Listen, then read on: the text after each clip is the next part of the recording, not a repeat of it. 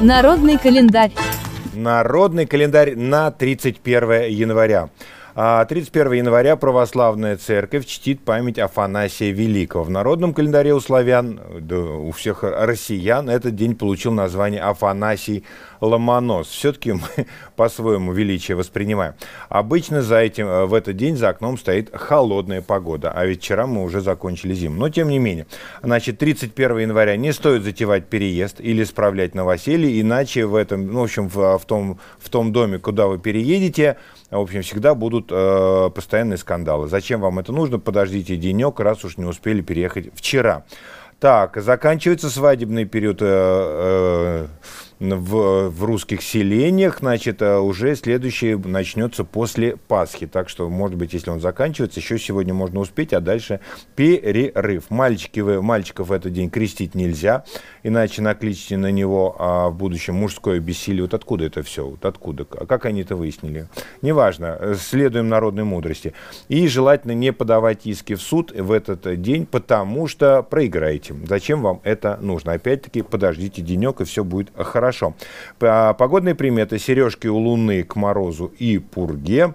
В юго и метель в этот день к поздней весне. Оттепель на Афанасия к ненастному лету и плохому урожаю картофеля. Ну, это вообще ни, никуда не годится. Солнце в полдень выглянуло, крайней весне. Но это, а, извините, крайней, да, да, крайней весне. Это как раз то же самое, что и вчера. То есть это вот приметы, которые действуют аж два дня. Праздники и события этого дня. Международный день ювелиров. И, наконец-то, международный праздник, который инициировался у нас в стране. Значит, идея праздника возникла в 2002 году на фестивале «Золотое кольцо России» в Костроме.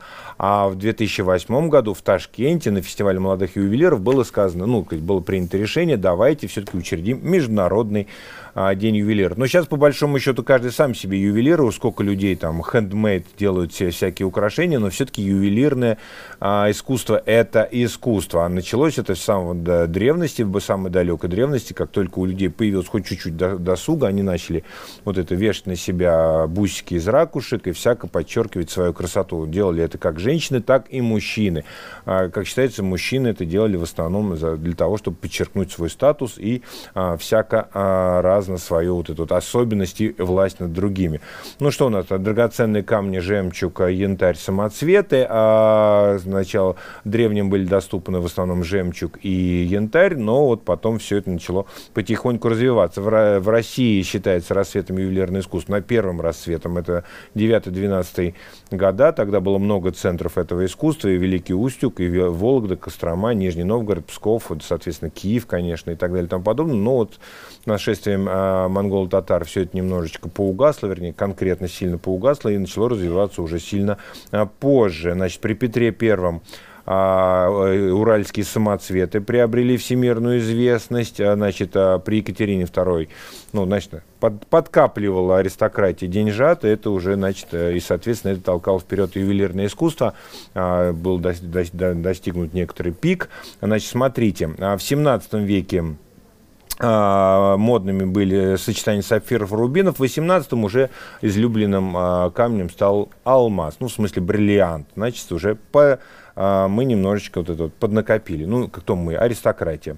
А самым известным на ювелирным домом России, конечно, считается дом Карла Фаберже. Все вот эти знаменитые его пасхальные яйца, которые он делал а, для императорской семьи. Но, ну, помимо него очень много, на самом деле, великих а, ювелирных домов. Стоит чуть-чуть покопаться в этом вопросе, вы удивитесь, насколько действительно была развита эта индустрия и насколько вообще великолепные вещи а, делались. А еще один день рождения – это день рождения русской водки. Это все, так сказать, а, Почему именно это? Да потому что 31 января 1865 года была защищена э, знаменитая Менделеевская диссертация о соединении спирта с водой. Естественно, ни о какой водке там речь не шла, он просто изучал э, разные пропорции сочет, э, и разные пропорции соединения спирта, безводного спирта и воды. Значит, вот это что происходит, если в этой пропорции, в этой, в этой, в этой.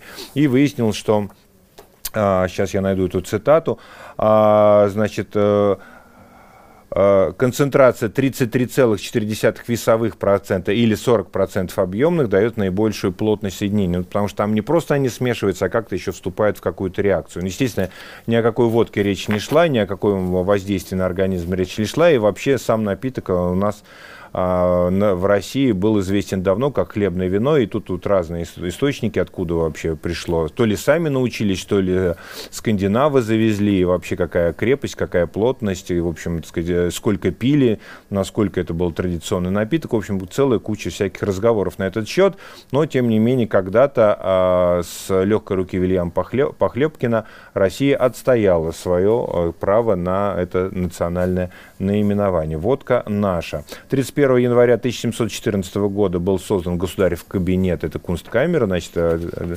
император э, Петр Великий путешествовал по Голландии, увидел там всякие редкости, вдохновился и начал их собирать. Вот все это начало происходить сначала в Москве, кстати, а потом уже а, с постройкой новой столицы перевезено туда и был построен, построена Кунсткамера, которая, к сожалению, была уже, царь не дожил, но, тем не менее, замечательный музей, который сейчас называется Музей антропологии и этнографии имени Петра Великого, на Васильевском острове, пожалуйста, заходите. Кстати, когда его только открыли, народ туда заманивали мужиков рюмочкой водки, той самой, да, а, а дам, женщин чашечкой Э, кофе.